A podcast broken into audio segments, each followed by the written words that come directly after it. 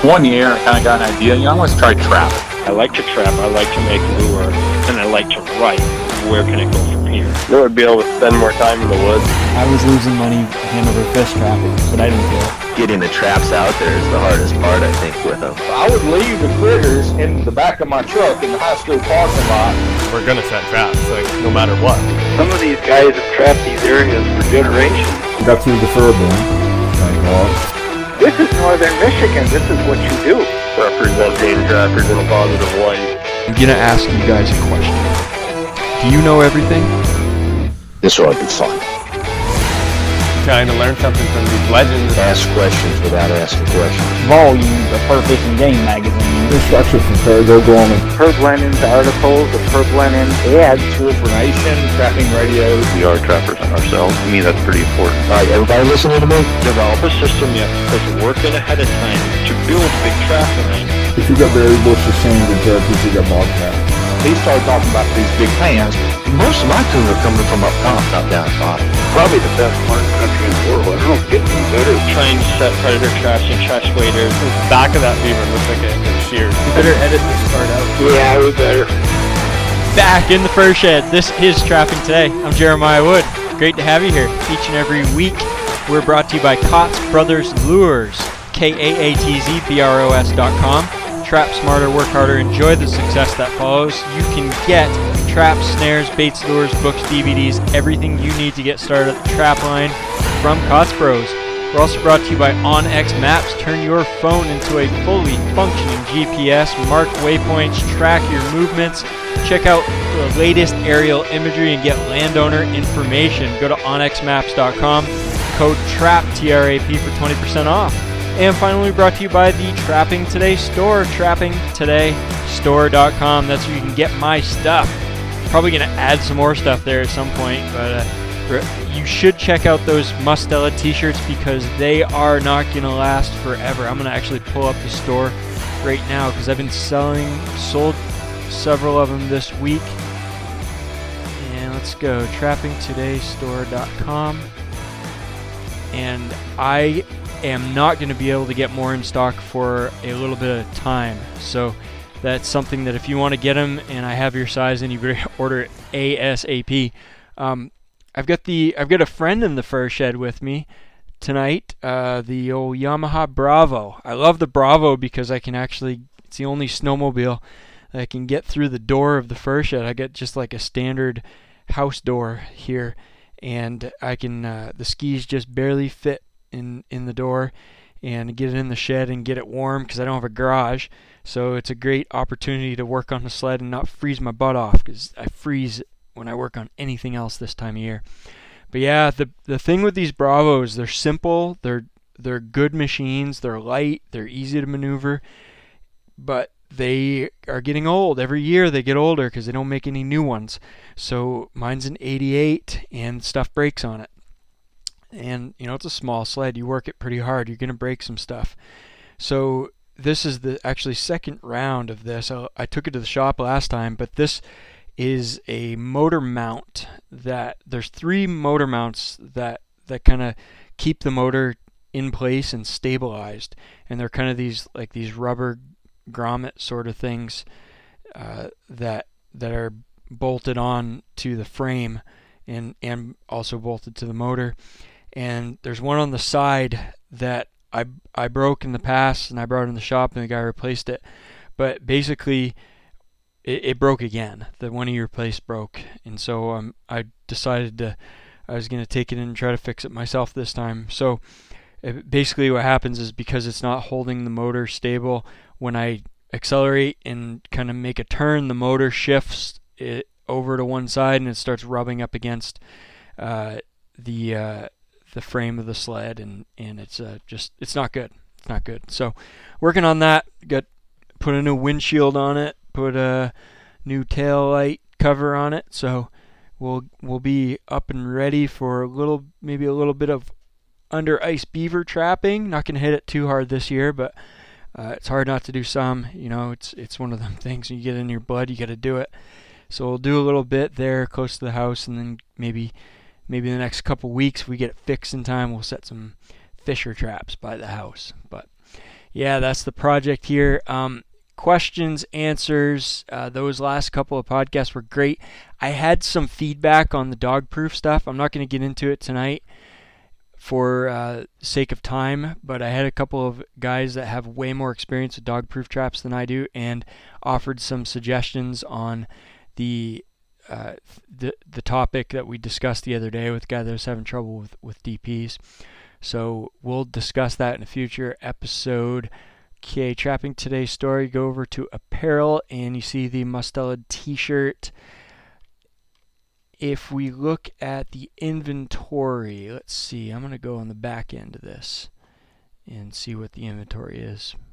Okay, it looks like I have a total of 23 shirts in stock and small, sold out. 3XL, sold out. XXL, or 2XL, I have 1 left. Medium, I have 3 left. XL, I have 5. Extra small, that's good size for your kids. I have 5 of those and I have 9 large.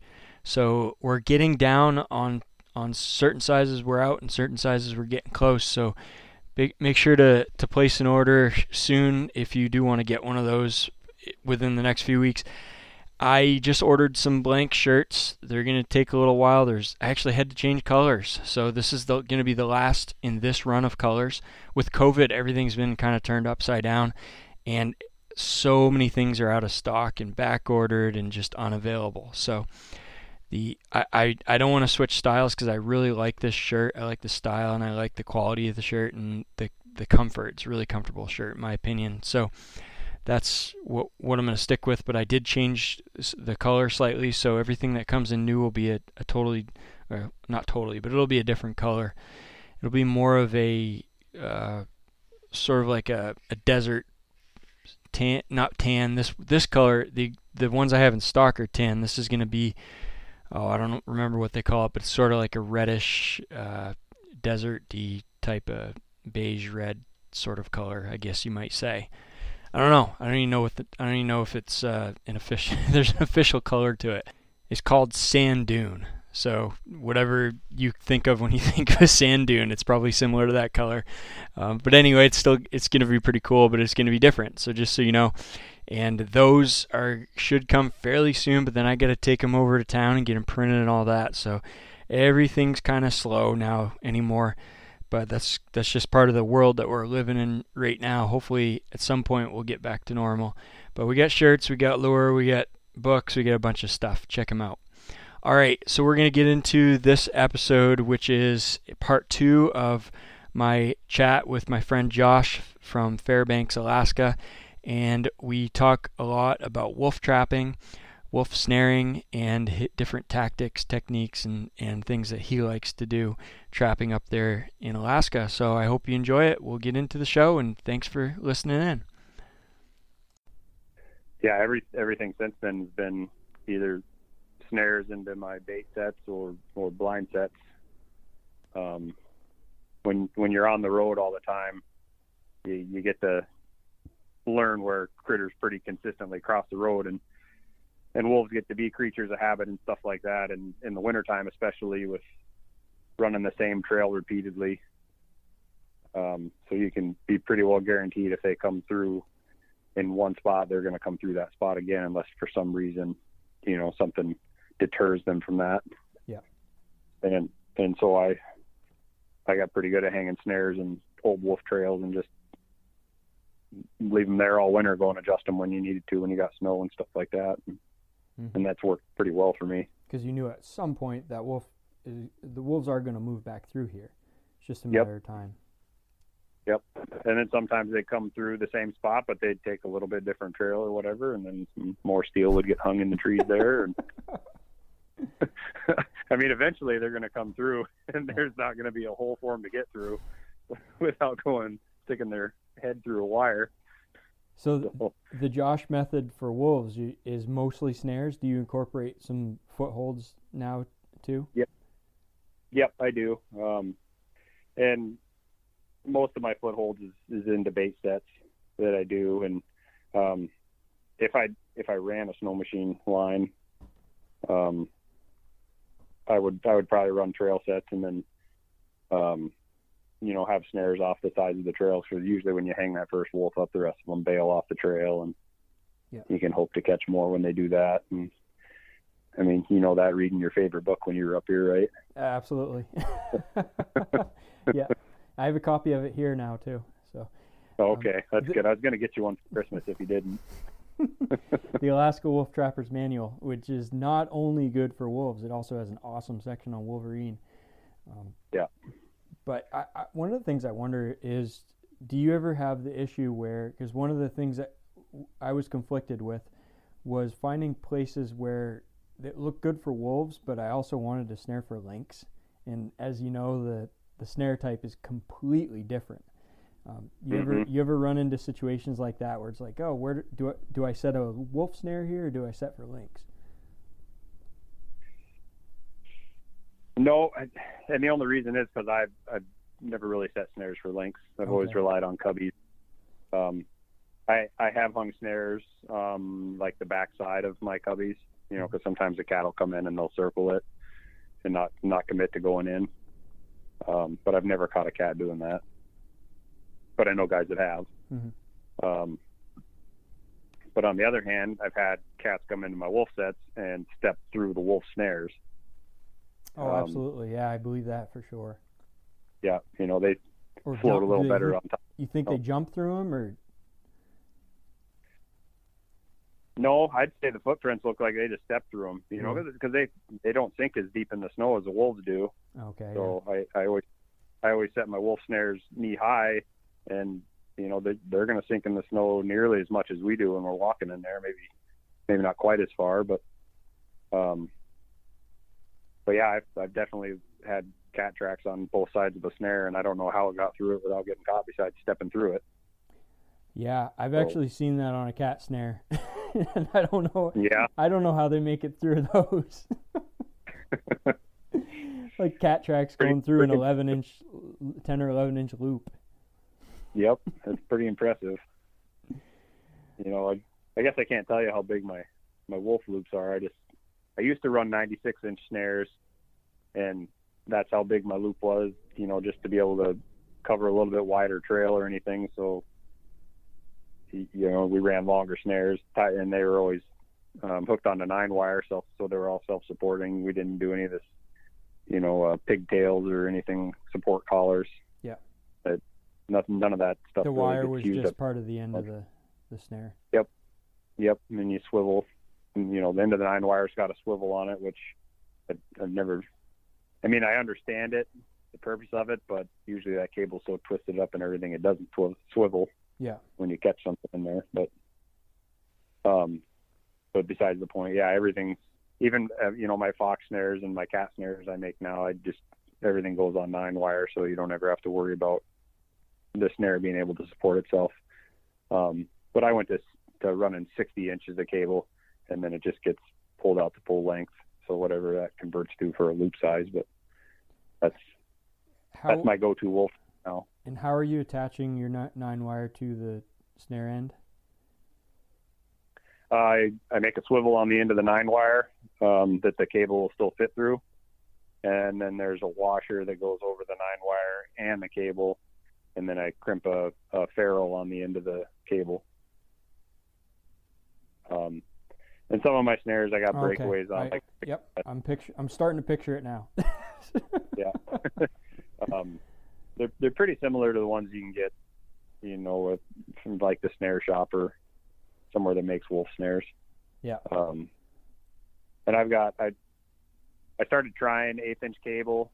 I used to run 3/32, but I had a couple of wolves that I caught that I didn't like how thin it looked like it was getting on the leather and stuff when you go to skin them out.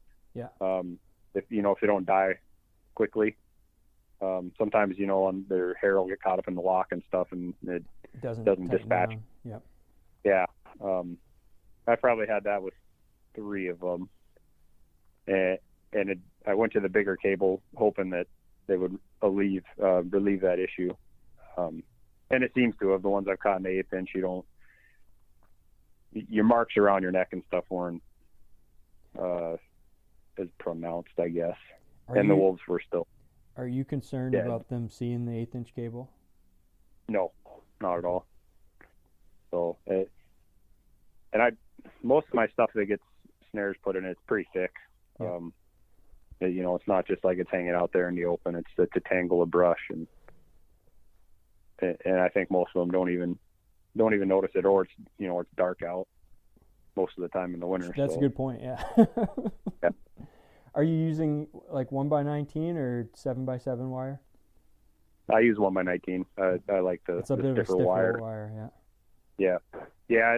It makes it, you know, everybody claims it's a little bit faster, and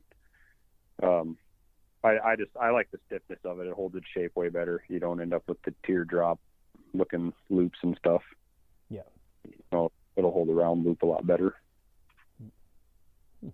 And I mean, I use 7x7 for my beaver snares just because it's cheaper. Yeah. At least up here. And you have we talked a little bit because I saw that you had a TS-85 that you modified for wolves up there. I did, yep. And is that kind of morphing into your wolf trap now, rather than the $100 number nine? I don't know that I'd say that, but I mean, it's definitely something I'm trying. I ordered a couple more to modify, which I haven't gotten done yet, to try out.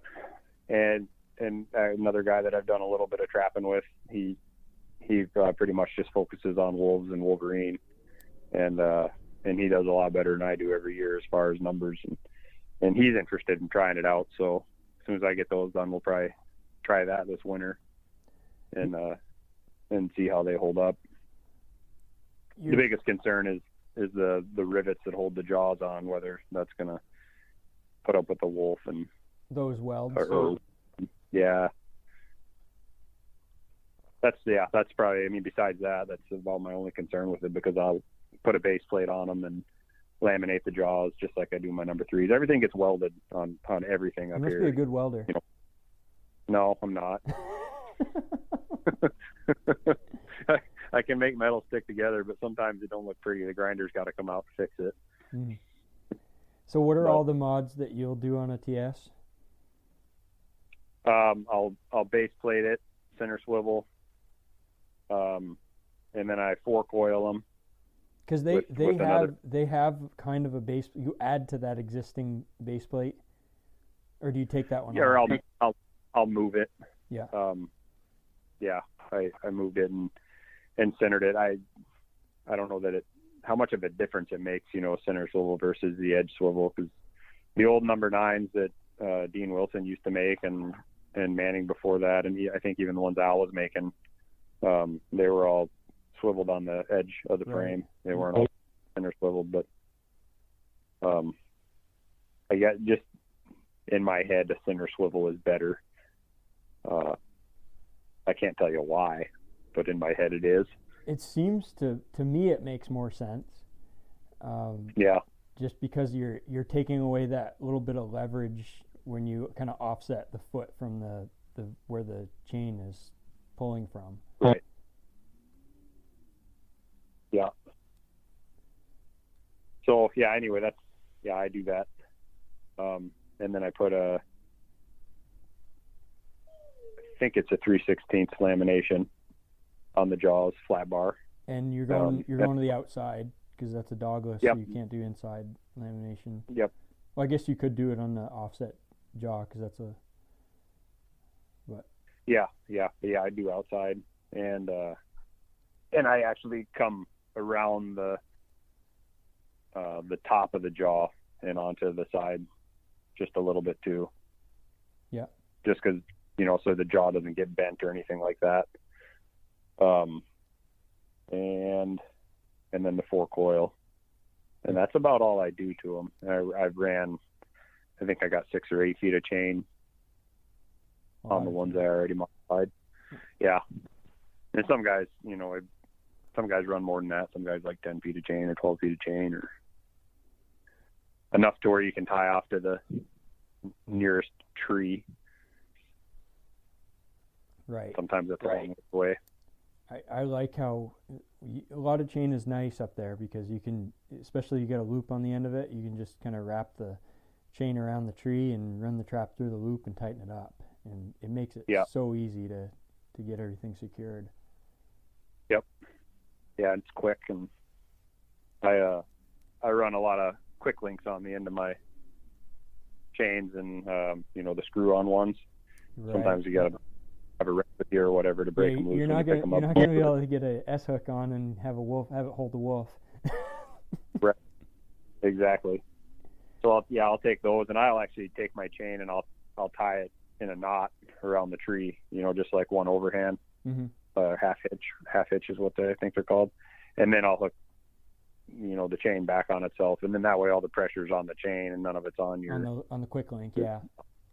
None of it's on the quick link. It's all on the chain. Yeah. And I haven't had anything pull a trap off a tree, knock on wood. So... And so those are baited sets. Like, are you setting out big bait stations? Yep. Piles and piles of moose scraps or, the bones and stuff from hunting season that I come across or friends give me. Roadkill moose too. You can get a permit for using roadkill moose for trapping, which I've done that a handful of times. But my experiences with that, when you get a roadkill animal, you can't just drag the carcass in there and stuff because it freezes, and about the only thing that can really rip into the frozen hide is a wolverine. Well, how often does a wolverine come around? It's not that often. So I've had a lot better luck opening the carcass up and everything. And so the wolves won't try to tear through that hide? No, I think they'll try, but I've never seen it in any of my sets. And I've had wolves come by and they just don't even touch it. They go to what's open. Yeah, that's interesting. It's frozen solid. Yep. And with caribou and stuff, I've seen them, helping some other guys trap and stuff. They'll come in and just walk right by even a caribou that's frozen solid. But if you have that opened up or whatever, and they come in hard for it. I don't know if it, maybe disperses scent a little better, or it's more inviting. Like, hey, this is open. It's not just a dead animal. Something has gotten into this. Yeah. I don't know. Or just the amount of effort, like the trade-off. Well, am I going to gnaw at this for 3 hours until I can start eating? Well, there's a rabbit over there. Sure. Yeah. Exactly. And I don't know. Maybe it attracts birds and stuff too then, so I'm sure that helps, the ravens and the gray jays and predators key in on that stuff for sure. Yeah, they must be able to key in on kills from quite a distance just based on that. They're not dumb. Wolves seem to be, from what I've read in that manual and just a little bit that I've talked to people about, they seem like they're awfully smart. Yep. Oh, they are. They definitely are. Some of the stories and stuff I've heard from other guys that have had wolves on their line that they can't catch, it's you do something one time and they remember that. That's pretty impressive. So I know some guys that stories that I've read up here, they'd run that trail set where they put a number 9 in the snow machine trail right in the middle of the trail. And it's not marked or anything, it's just put it right in your trail. You can drive over top of it as long as you don't have paddle track. And they would just put a piece of flagging or something on the side of the trail. This is where my trap's at. And one wolf, that's all it takes. And then the other wolves know. Do they know what the flagging means? Trap? Yep. Jump off the trail before you get to that flagging. The best way to test that is to not have a trap there and just put a flag and see if they do it. Yep. And I've read stories of guys doing that. Really? I'm going to put flagging right here. Wolves would bail off the trail. Yep. God, wow, that's incredible. Yep. So, are you the guy that's gonna try and put all the effort in to catch the smartest wolf because it's a challenge, or are you more like me and you just want to catch a few dumb ones? Well, I like trying to catch them all. There are guys that'll go, when I was reading from that book, that they'll try to get the whole pack because they say, That way you don't have to worry about educating them. You try to get the whole pack the first time they come through. Yeah, which I've never caught an entire pack the first time they came through, but I caught 5 in one whack, and that was the rest of the pack. Wow. So that's a lot of skinning. Tell me about that. FYI. Tell me about that set. That was one of those, this is where the wolves cross all the time, and I just kept hanging cable. Wow. And when they came through, I got the rest of them. So that was my best year. I caught 6 that year, and 5 were all at one whack. There was, the beginning of the year, there were 13 wolves in that pack, and I caught 6 of them. And then a couple other guys around there. We caught that entire pack, and then there weren't any wolves around there for 2 years. Huh. And now there's a back in over time. Yeah. There was a pair that ended up in there 2 years later, and then it was 3, and now there's at least 8 that are in there again. But I haven't trapped that particular spot again. I don't work at that camp anymore, so. But that's probably where I'm going to end up doing some stuff this winter. Oh, really? So. Yeah. I'll probably put the effort into. I moose hunt there too, so it's. So yeah, it's kind of in your best interest to remove a few wolves. Right. Exactly. It's kind of interesting to me because there's 1, 2, 3, 4. There's at least 5 guys that trap out of there, and nobody really hits the wolves very hard. So, it's. I feel like I need to go there and try to hit them pretty hard. Mm. And that's all out of the car or truck, you know, and that's all my foot lines is where I've done really well on the wolves. That's kind of feast or famine, like trapping. In some cases, you're probably trapping all season long, and you know, like you said, you get 5 in one whack, and then you go the rest of the season and catch 1. Yep. Well, that was like this last winter, you know, when you and I were talking about that one wolf that I hung up, that snare sat there, that sat there all winter, and I finally got him in the beginning of March or whatever that was. So that snare sat there for 5 months. Yeah, that's insane. Yeah, but it finally connected. Yeah. That's just, wolf trapping will try your patience. It really will. Yeah, you must have to have a certain mentality, like, I'm going to stick this out until the end of the season, and something's going to come through here. Yep. And sometimes that's kind of a challenge, you know, you're driving by the set all the time, looking at it going, do I need to go move that a little bit? Or, you know, and you just got to convince yourself, just leave it alone. You know, it's set where it needs to be. It's set right. And then you come by and the wolf walked 2 inches to the left of it or something, and then you want to pull your hair out because it's been 4 weeks since anything's come by there. And did you ever listen to that interview I did with Eric Martin? He was a guy here in Maine.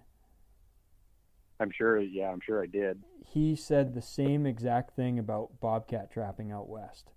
And he said something about finding this location that you knew was a cat location. You knew the cats were going to be there.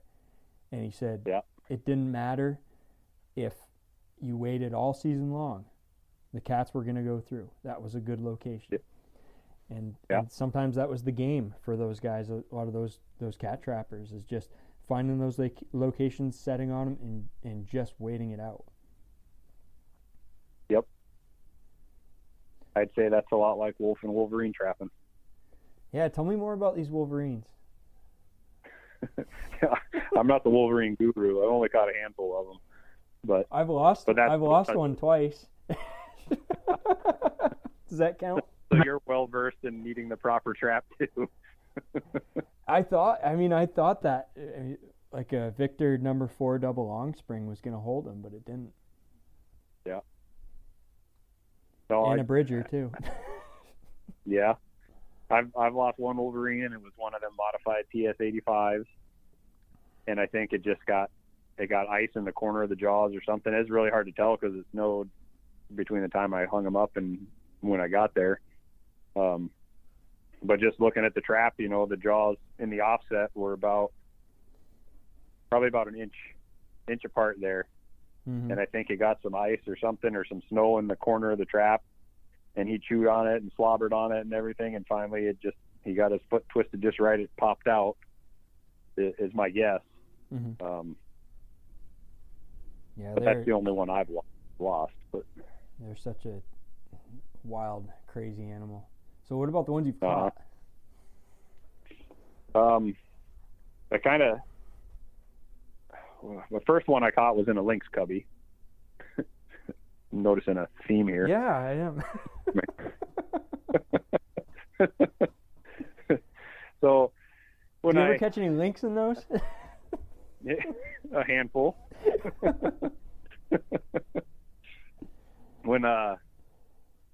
After I caught my first wolf, I started talking to another trapper that trapped around there, and he was catching, I'd say 4 or 5 wolverine a year, and I'd go over there probably every time I went and checked my traps. So he had a cabin on the road on the way out to that 35-mile line I ran, and he trapped that same road too. And you know, he had the really good spots because he knew, because he'd been trapping out there for 40 years. Yeah, and I'd stop there generally about every time I'd run my line, and I'd start talking with him and stuff, and he finally convinced me I just needed to try trapping wolverine, like still run my couple Martin sets or whatever, but just really focus on the wolverine. He's like, if you want to catch a wolverine, he's like, this is what you do.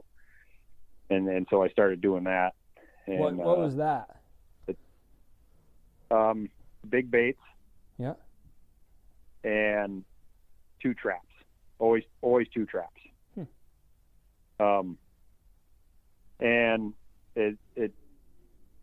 he wouldn't do like a cubby. He would just take his big piece of bait or whatever and wire it to a tree, and then just kind of like stomp 2 trails into it in the snow, and he'd put a leg hold in each one. Mm-hmm. And, you know, stepping sticks and stuff like that. But the traps were always close enough together that the wolverine could get caught in both of them. Yeah, I've heard that's the key. That's a big key in holding them at times. Yeah. And I guess the 2 wolverine that I've caught in those sets, I just had them in one trap. The other one was snapped off, but they weren't caught in it. The first one being, I guess it wasn't really a cubby that it was caught in, but it was that set, and that's what I do for lynx a lot of the time now too, is I just run that same kind of set. Yeah. Some of them I'll block in a little bit or whatever, just to keep the cat from coming in, because they're not so concerned with trails. You know, they'll just walk across whatever because they can walk on top of snow. Yeah, they got snowshoes. Yeah, definitely. That's a big foot for a light animal. But yeah, this first wolverine I caught, it was a small female. She was only about 15 pounds, but in one of my number 3s. And what set me off on that spot was there were wolf tracks up and down the road, and then 2 beat down trails going down into the valley. And I assume they killed a moose down in there. I only walked like a half a mile down in there, and I couldn't find anything. And so I came back up towards the road, and there was wolverine tracks in there all over the place too. That's another reason I thought there was probably a moose kill down in there. Yeah. And I just took a big chunk of beaver and wired it to the tree and put my 2 traps in there. And I think it was 2 days later I had that wolverine. It wasn't very long. Wow. And, you know, same thing, you know, I got out of the car and went down in the ditch, and I heard the chain rattling, and guy gets all excited, you know, and I didn't know if it was a wolf or a wolverine or what it was, because it's dark. Yeah. And got in there, and yeah, that little girl was in there, and man, I was excited. that was pretty cool. It's another one of those things though, you know, much thrashing around as she was doing, I couldn't tell how good she was caught. Yeah. So it's like you're trying to like savor the moment. This is my first wolverine, but it's like you need to dispatch how that thing quick. yeah exactly. And and so I caught that one, and then I had a couple other spots, kind of that same thing. It's this is a spot right here. You know, I've seen wolverine tracks here. I see them here regularly, if you want to call it that, you know, twice a year or whatever. And then I'd make one of those sets, and then I had another kind of a walkthrough set with a 330, and my next two wolverine I caught in those, in 330s. And that's really, I'm pretty picky about my 330s now. You know, they're, depending on which manufacturer you have, whether they're 10x10 or 9x10, and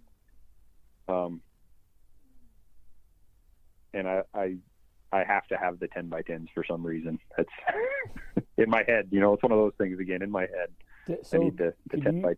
Can you describe the walkthrough? Is this a cubby or is this out in the open? No, it's, so I'll make that one big bait set with the two leg holds, and then I'll walk kind of like an arcing trail, kind of up to it, and, you know, kind of make like almost like I guess a radius. You make a radius walking that trail, mm-hmm. and somewhere in there I'll walk in between a couple of trees that are just 15 inches apart or so, mm-hmm. And just to tighten everything up.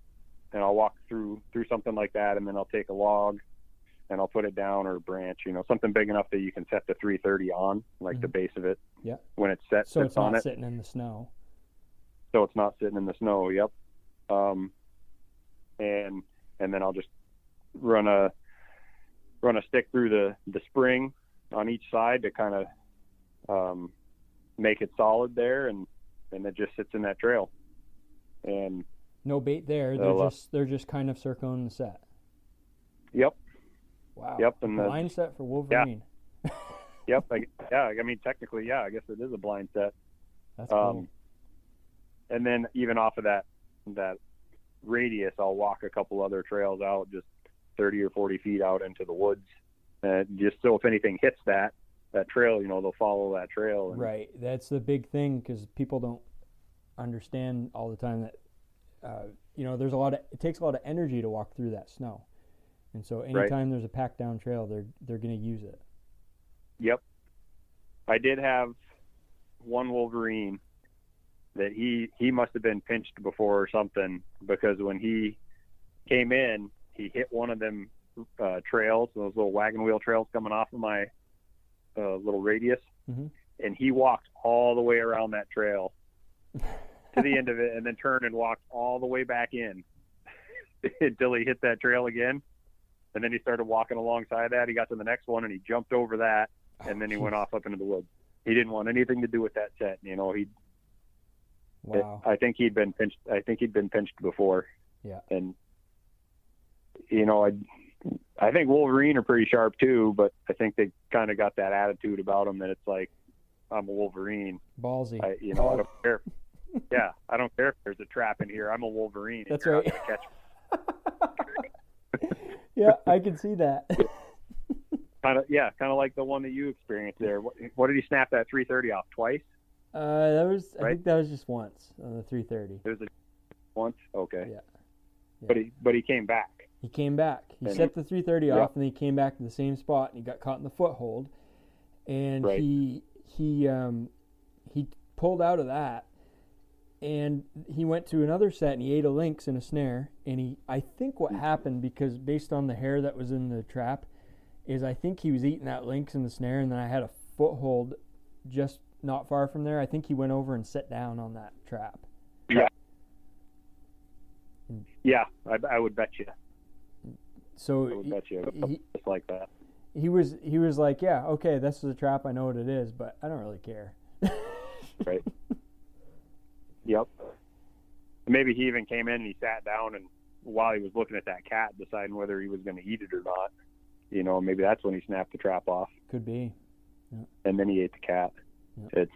I've one of the guys that used to trap way up north, up, you know, on the coastal plain there, up by Dead Horse, he had this one wolverine that would come into one of his sets, and there'd be hair in his trap. It was like 3 or 4 times he came in there and there's hair in his trap. Really? And he finally talked with the fur buyer here in town, one of them, and they started talking about the hair that was in the trap. And one of the times it had like some blonde hair in it from like the diamond. Mm-hmm. And for those that aren't familiar with wolverine, they kind of have like this, they call it a diamond. And it's generally a patch of lighter hair, like blonde, that makes kind of a diamond shape on their back. And what they think that wolverine was doing is he was coming in and he would roll on the ground and snap those traps off because he knew there were traps in there. And when he finally did catch that wolverine, I don't remember if it was in a 330 or what it was, he was missing like 4 or 5 toes. On between all of his feet. So he had been around and he'd been pinched quite. Yeah. Yeah. And he knew what they were. And it's pretty common to catch a wolverine that's missing a couple toes or whatnot. Do you cover your foothold traps? I do. Yep. How do you cover them? I put a piece of wax paper. I almost kind of like wrap the pan. The wax paper goes underneath the frame of the trap, and then over the pan, and then underneath the jaw that the dog goes over. So it's a long, big piece of wax paper. Yeah. Yeah. Yeah. Relatively. For a number 3 or something, it's 6 inches wide and the width of the wax paper roll. It's about what I do. And and I always crumple it up into a ball before I put it, and then something steps on it. It's not so crinkly. And I don't remember who taught me that trick, but I'm not sure if it really even makes a difference. But it's something I do. And then I just put a light dusting of snow on it. I really like setting traps when it's actively snowing, or like I know it's gonna snow. Mm-hmm. The forecast is saying, and inch of snow or something, then I won't cover them. I'll just let it sit there and let it blend itself in. And I don't think it matters so much with cats, like when, you and Jim were out trapping, you weren't even covering your traps. Right. So cat, not to pick on lynx, but I think they're pretty dumb. Well, like you said, those wolverines were stepping in those uncovered traps too. Right. And yep. He caught quite a few of them before and after I was there. That were just, it was like, wow, okay. I guess he ought to know what a trap is, but he didn't really care. Yeah, maybe that was the first one he's seen. That's right. You're also dealing with an area that doesn't get much trapping pressure too. So yeah. Right. Actually, that's an interesting point. Is he said back in the 70s. When there were people trapping all through that country, they never really caught very many wolverines. And I think he felt that, they were trapped pretty heavily, so the populations were pretty well in check. And so it was kind of unheard of. Like one trapper to catch 5 wolverines was almost unheard of. But now it's just like, that's just normal. Yeah. There's definitely not as many people trapping up here as there used to be. So probably the opportunity for larger catches is definitely there, especially somewhere where you guys were at, Yeah. Yeah, there's not a lot of people. Not a lot of people in the – I really like that habitat. It seemed like that was, for as hungry of country as Alaska is, it just seemed like there was a lot of good habitat there. Yeah. There's a lot of – places that you think would be good habitat that are just dead too. I don't know if you don't call it a dead zone or what, but I've been through a lot of country that's like, man, there should be something here, and there's not. And I don't know if it's a prey issue or what the deal is, but I did run a 27 mile snow machine line in that same area that I spent quite a bit of time trapping.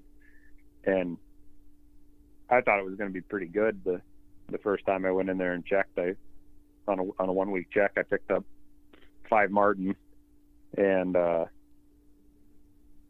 couple wolverine couple sets of Wolverine tracks would come in there, so I made some Wolverine sets, and the wolves would run the line one time, so I put a couple wolf sets out. And then the next time I came and ran it, I had five Martin again and was like, yeah, man, this is going to be awesome. And that was all that, just the Martin. There were no cat tracks in there. And, yeah, I was kind of surprised because cats were on their way up. This was 2016, 17 is when I was doing that. And, the next like four checks that I did out there, I had two Martin. and it's just like, and I didn't catch a bunch of females or anything. They were all like big males. And then I think those last two I caught were smaller males. Maybe one of them was a female, but I wasn't getting into like weird catch ratios or anything where I was catching all my females and whatnot. So I was kind of at a loss for, you know, why nothing else was moving through. But sometimes you see that up here where you'll catch the resident critters that are there, and then that's it. Nothing else moves through. And if you looking back at the stories that people tell back in the old days, they talk about waves of Martin or waves of lynx, that like a whole pile of animals will just move into an area, like this mass migration. And nobody seems to be able to explain it, but it seems to make sense that if you're going to see huge migrations like that, you're also going to have huge dead areas. Right. Like I think Jim talked about this line where he was on foot and he caught like 100 Martin in 6 weeks or something like that. On foot. It's just insane. I remember him talking about it. But there was probably a lot of areas that were, you know, whole drainages that hardly had any Martin in them at the same time. Right. Even that line that Tristan and I trapped where I caught my first Martin, we ran almost 70 miles on that. And the first time that we went out there were Martin tracks all over the place, and we were super excited about that. And when we came back and checked the first time, it hadn't really snowed, so it was kind of hard to tell new tracks from old tracks, and we caught one Martin. And then the next time we came back, it had snowed, and there were like no Martin tracks. And we caught one Martin then, and then that was it. No more Martin for the next 4 weeks out there. I don't even remember if we caught any new Martin tracks. Wow. And we started talking to some people like Nate Turner and stuff that had been out that way for quite a while. And some of the guys that used to trap that line. And that's what it was like. They said they'd like this wave of Martin would come through and you'd catch a bunch, and then you wouldn't have anything for a month or two. And then like another wave would come through, or that one would come back, and sometimes you wouldn't see any more. And I don't know if it's that's just some countries like that, or if that happens, you know, pretty regularly all over the state. I don't know. Yeah. Hard to say. Yeah. But so there's definitely. Yeah, go ahead. Sorry. There's definitely a lot of hungry country out here. There's, you know, a lot of critters and then no critters, and it could definitely be hit or miss. Yeah. Are there with low fur prices? Are guys sticking it out? Are you seeing abandoned trap lines? You're definitely seeing less guys like put effort in along the roads and stuff, but the guys that have established lines and stuff, most of the ones I've talked to, they're still running them. Yeah. I don't know about what's going to happen this year. You know, last year guys were still getting $70 or so from the local buyers from Arden, and wolves and Wolverine always pay good up here because there's, you know, there's a fur market up here. Yeah, just locally. Yeah, right. Yeah. At least for wolf and Wolverine especially. Mm-hmm. There's a few people that, you know, would get into lynx, small little markets of lynx, nothing huge. Yeah. But I don't. It's going to be interesting to see what happens this year with the way everything tanked. Yeah, it's going to be. I don't know as we're going to see a comeback in prices anytime soon, but I'm kind of hoping it's an opportunity for you to hook us up with a trap line here. So that's what I'm getting you thinking about it. Yeah, I know it. I'm going to give you a few years, but I'm putting the pressure on. Okay, that's fair enough. Things are settling down. You ought to be able to get something put together. Oh, yeah. It is. It's one of those deals, right, where it's probably you got to talk to the right person at the right time, and you know the right situation and place where you want to trap, and they're getting ready to get done, and it's something that you can afford at the time and all that. Yep. I mean, I'm not opposed to just going and cutting my own trail or anything either. There's a couple times I've started doing that and things didn't pan out on it, so it was like, okay, this isn't going to be worth the effort. And it's kind of, Martin is your money crop up here. That's what pays for you to go out and trap and at least not pay to be trapping. Even though I think I've probably always paid my entire life. I don't do it for the money. I do it for the experience. Yeah. It's something I love to do. Yeah. Always have, just got the bug and it's in you. And well, one of the things with it is you want to do more of it, right? So you enjoy it so much that you want to do more of it. But the dilemma is the more you do, the more it costs. So at some point, that's where the fur prices come in, is where, okay, I catch a few Martin on this line. I can afford to come back and I can afford to run a longer line and more, fuel for the snow machine and all that. Maybe I can put this cabin up and buy a few groceries and stay here for a couple weeks. Right. Yep. It definitely makes a difference. When you're getting $100 a Martin or whatever, you catch one Martin a trip and that pays for your gas essentially. When I was running that 27 mile snow machine line up there, I was driving 90 miles one way with the pickup and then 27 with the snow machine. Mm-hmm. So there's that 100 and almost 120 miles one way. So and gas is, at the time, gas was probably $3 a gallon or so up here. Mm-hmm.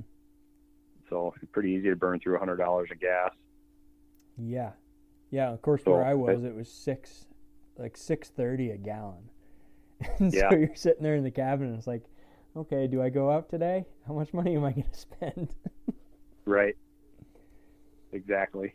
But yeah, I don't know. You were a little different situation, only being up here for a couple weeks, but right. Yeah. It, when you're trying to get through an entire winter and at least up here we don't have any check laws, so most guys that I know run 1 week checks.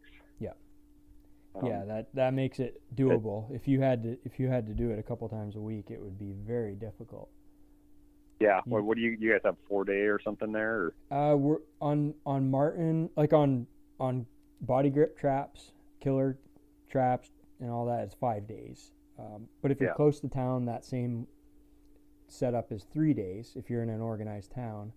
And then, of course, everything else as far as foothold traps is daily.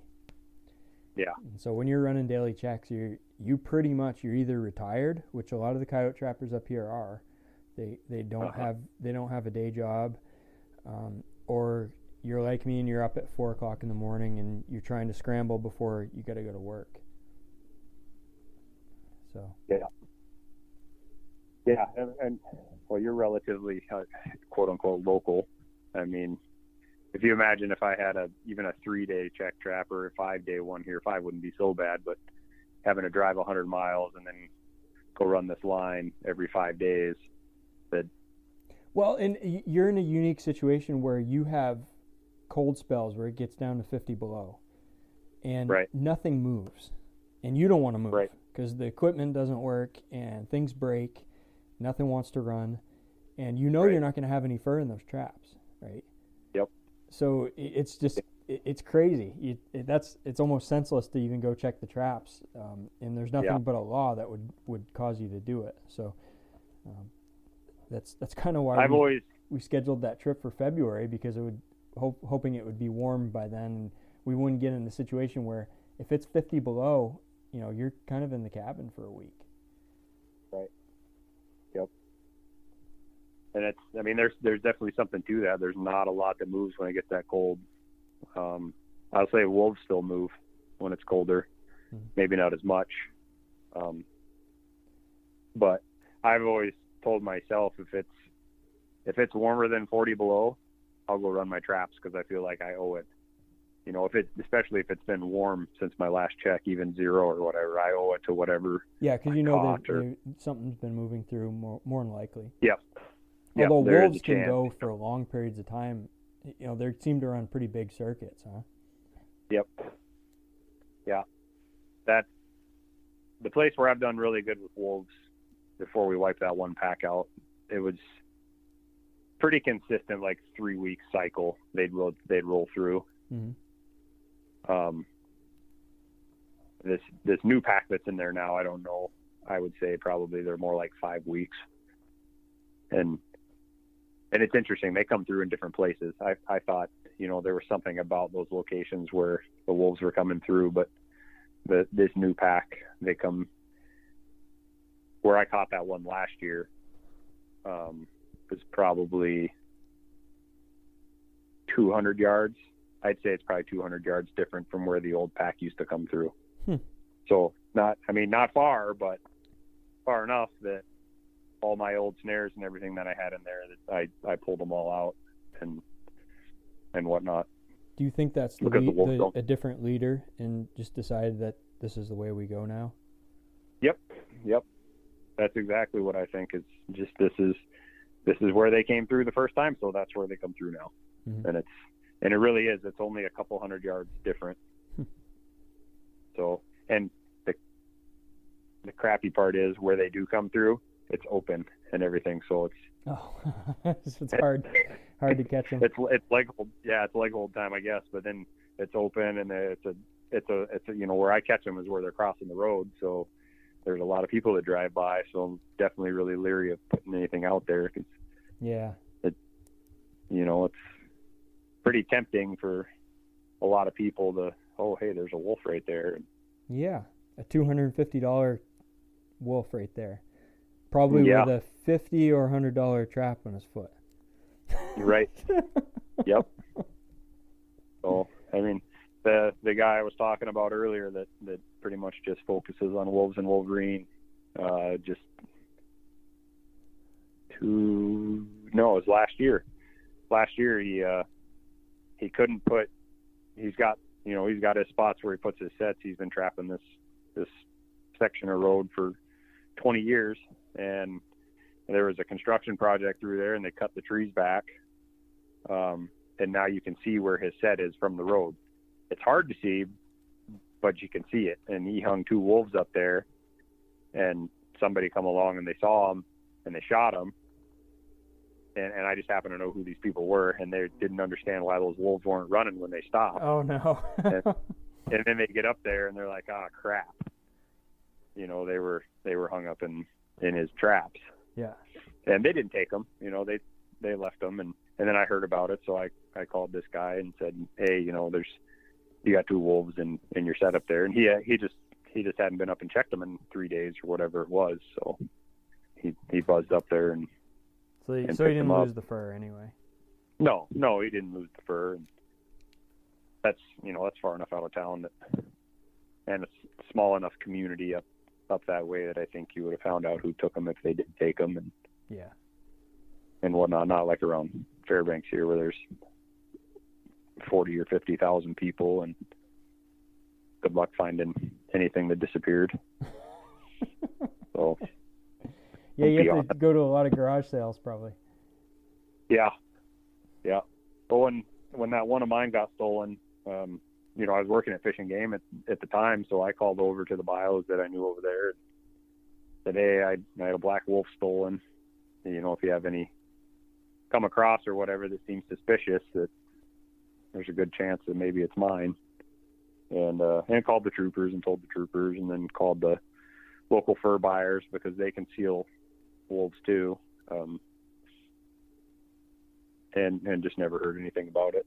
Yeah. May not have ever gotten sealed. Yeah. And that's a very good possibility. So, but I mean, at least it was a wolf, and it's something that does get sealed. So there was a chance that I could maybe find it, but yeah. That's neither here nor there. So. All right. That was part 2 of 3. With my sit down with Josh, we'll have one more here at some point. I had a lot of fun. Boy, it brought back some memories of what I was doing last winter, and really wanting to go back there, man. So anyway, hope you enjoyed that, and we'll have more to come. It is now time for the Kaatz Bros Deal of the Week. You get to save $5 off and double the points on any order of $50 or more at KaatzBros.com. Just use the code JRODXMAS. That's all one word, JRODXMAS. And you will get credited $5 off your order at checkout, and you're going to earn double the points. So basically like $5 off plus, I think that's plus another 10%, something like that. So pretty sweet deal. Get to KaatzBros.com and take advantage of that. And until next time, keep on talking trapping, keep on thinking trapping, get out there and set some traps. All right, guys, we'll catch you later.